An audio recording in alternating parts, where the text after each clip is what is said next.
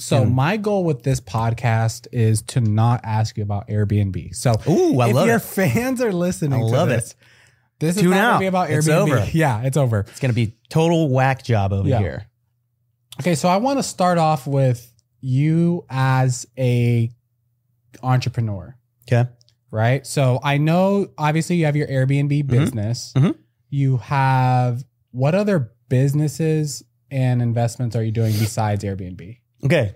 Um that there's a lot there. Okay, Um, I'm, okay. There's a lot to unpack Okay. there. So I've got my Airbnb business. Um, I've got YouTube and content. Mm-hmm. Not necessarily a business, but it feeds the businesses, right? Mhm. And then I have got Host Camp, my short-term rental education program, education basically. Mhm. And then I've just partnered up with a couple of my students who launched a property management company called Blue Gems. So now I have a property management company. Okay. Um, and then I'm working on launching STR COSEG, which is a cost segregation service for short-term rentals. Really? Yeah. Uh-huh. So that's kind of new. Yeah.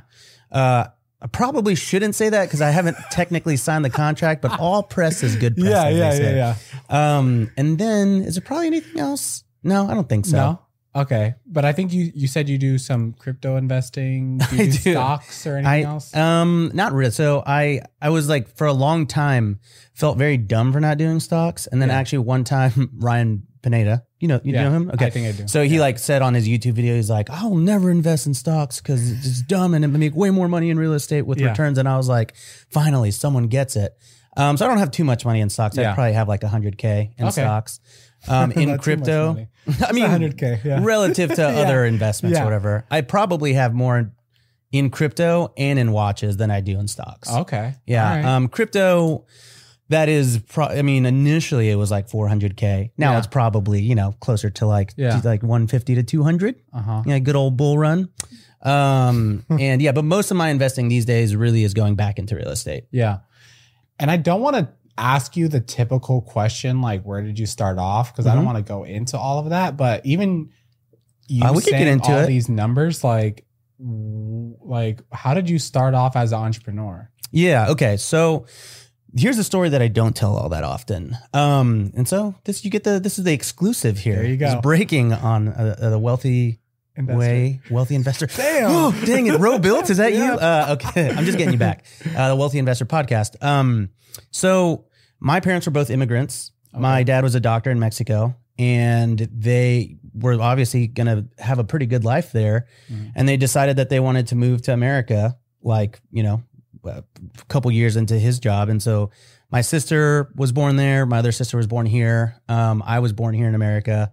But it was always really interesting and very difficult because my parents gave up really good jobs in a like the promise of a good life in Mexico for us.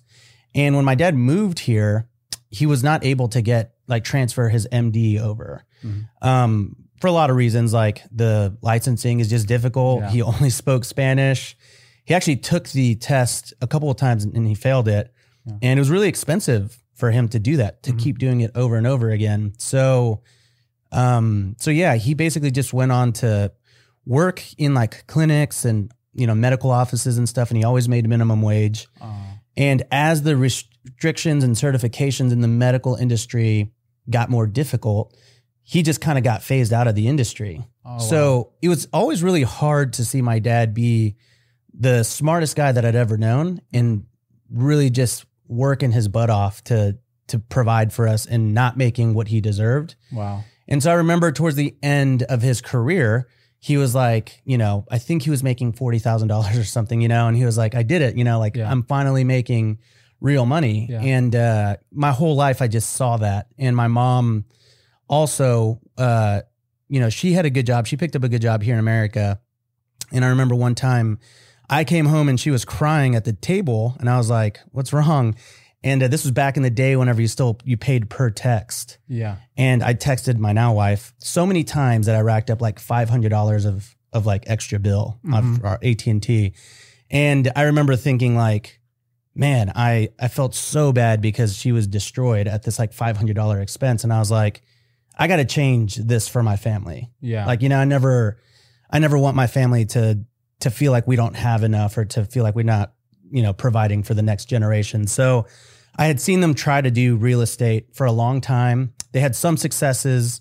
They flipped a couple of houses and then they had one that they bought at auction, Mhm. which, you know, there's some some things that you should know before you buy a house at auction. Yeah. But basically they bought like I think the liens of a house or something. Yeah. So they spent like a hundred K, which was I think everything they had. And then the house basically got taken away from them like, you Yeah. know, six months in after the owner took it back. They didn't get any of their money back. Ooh. But I'd always seen their miniature successes throughout that. And then once they failed at that particular thing, they stopped investing in real estate. Hmm. And so I always just kind of felt like it was my job to pick up where they left off. Really? Yeah. And how old were you when you decided that? Um whole my whole life I wanted that, but like the real estate thing, um, I had just seen that like in my teens. So I would say like anywhere from like the 12 to 15 age Wow. is kind of where I was like, I just want like they couldn't do it, and it's because of the, the they were working, they were Mhm. working full time, they were working several jobs. Yeah. At one point, my dad was you know uh, working as a medical assistant, and then at night he was cleaning like office buildings and stuff like that. Wow. So I'd always seen them doing all these side hustles. um, so I just knew that I always wanted to like make sure that I could retire them, Yeah. and uh, you know they are retired now, and Mhm. now I. You know, I'm able to give them some money for my real estate stuff. You retired so- them? um, they retired on their own. Okay. Okay. Okay. But now they have like extra, like now we don't have to worry about where the money comes from. yeah. You know what I mean? Got it. Yeah. All right. Before we get back into entrepreneurship, what are some lessons that you learned from your mom and dad that you hold with you today and some that you want to teach your own children? You know, I would I'd probably never be too proud to do what you have to do to provide for your family. Like Okay. that's like the the thing. Like it's really hard now because as an entrepreneur, relatively successful, I got a team to do things for me. Yeah. So oftentimes it's very, very tempting to delegate everything and to Yeah. feel very proud that, you know, to be prideful in the sense like, oh, I don't have to do that. I have a team that does that, Yeah. which is good business, right? That's how it should be. But I think for me, I'm like always down to kind of do the dirty work Yeah. and I'm not scared to do that. Mhm. And I really try to keep myself in check and kind of step in and do like little menial tasks. Like my assistant, Yeah. I do so she does everything for me, Yeah. but like there are so many things I don't even bother her with where I'm like, yeah, I'm not Yeah. I don't want to bother her with that. Yeah. I'll do this little annoying task or Yeah. whatever. So, but with that said, she does a great job. There you go. Um, I just step in and, and do a lot. So I'm never, I try not to be too proud to do like $1 tasks, if that Yeah. makes sense. Yeah. And then, so obviously, you know, you started off doing Airbnb and you were, you know, crushing it. When did you realize that you wanted to do more than just Airbnb? Yeah. So I was not making a ton of money. I was an advertising copywriter. Uh huh. And so my first job, I think I was making like 40 grand Yeah. and my wife was nannying. And, you know, 40 grand seemed like a lot. It was the most I'd ever made. Yeah. But after like a thousand dollars in our mortgage, a thousand dollars in credit card debt, a thousand dollars in um, student loans, Yeah. we really had less than a thousand dollars left every month. Yeah. And so I was always like finding side hustles. I actually remember I saw like I always wanted a pipe coffee table, like you know, like wood on the top and then like pipe legs Yeah. and stuff. And it was on Etsy for like 800 bucks. And I was like, I'm not going to pay $800 for this. I'm just going to make it.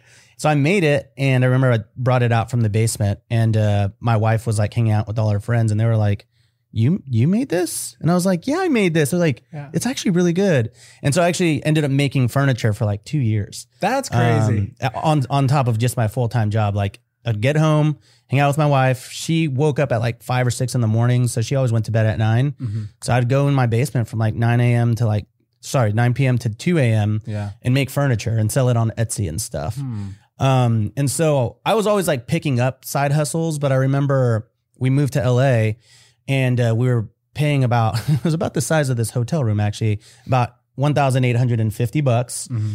and uh, for a six hundred and sixty square foot apartment. And I was just like, yeah. I was like, you know, always having little side hustles and trying to flip little things on Craigslist, whatever, right? And uh, I just remember being like, I- there has to be another way to make money, you know? And I had heard about this website where you could list your apartment on it and then strangers would pay you money Yeah. to, to sleep in there. And Yeah. obviously it's Airbnb. Uh-huh. And so I pitched my wife um, on this idea. I was like, hey, I'm tired of living here. Let's go buy a house Yeah. in LA. She's like, can we afford that? I was like, definitely not, but we will figure something out. I was like, there's a house It's six hundred and twenty four thousand bucks. There's a little studio apartment underneath. Like two hundred and seventy nine square feet to be exact. And I was like, I think if we rent that out on Airbnb, it would be like two, th- two three thousand bucks that we would make on it. And then if we instead of breaking this lease, put this on Airbnb, Mhm. um, we'll make like one to two thousand dollars a month. And she was Yeah. like, Are you sure? And I was like, No, definitely not. But we gotta try it. And so I remember I listed my first apartment on Airbnb. This is like the wild, wild west days, five years ago, really. Uh, actually, the Wild West was like 10, but five years ago was a whole different time. And uh, I remember the first reservation came in like it was not nice, and it came in at like fourteen hundred bucks, Mhm. and I was like, "Wow!" Like my mortgage is or my note on this is one thousand eight hundred and fifty bucks, and I have two weeks left to make a profit. This Yeah. was like crazy to me, and so I was like, "Okay, this I'm gonna do it." And then like he was supposed to check in, cancels, Mhm. and I'm like, "Fine," I'm just like, "I will never financially recover from this." uh, and I was like, "Oh no, what am I gonna do?" I was like, "I have to pay this rent, and my mortgage is like this house that I just bought is about to come due." And then, like an hour later or something like that, another reservation comes in for fifteen hundred bucks, bigger. Yeah. And I was like, "I think things are gonna be okay." And so I go on to buy the house that I'm talking about. And then that first reservation was like fifteen hundred bucks too. Yeah. And I go on to make like two to three thousand dollars a month from that. So obviously the wheels are turning because I'm like, if I do this ten times, Yeah. I can make like ten thousand dollars a month. That's how I, I And- thought the same. Yeah. Yeah. So that aha moment for me was kind of when I was like, Mhm. I can do I can do more things than Yeah. than, than advertising, which I really liked at the time, by the way. Yeah.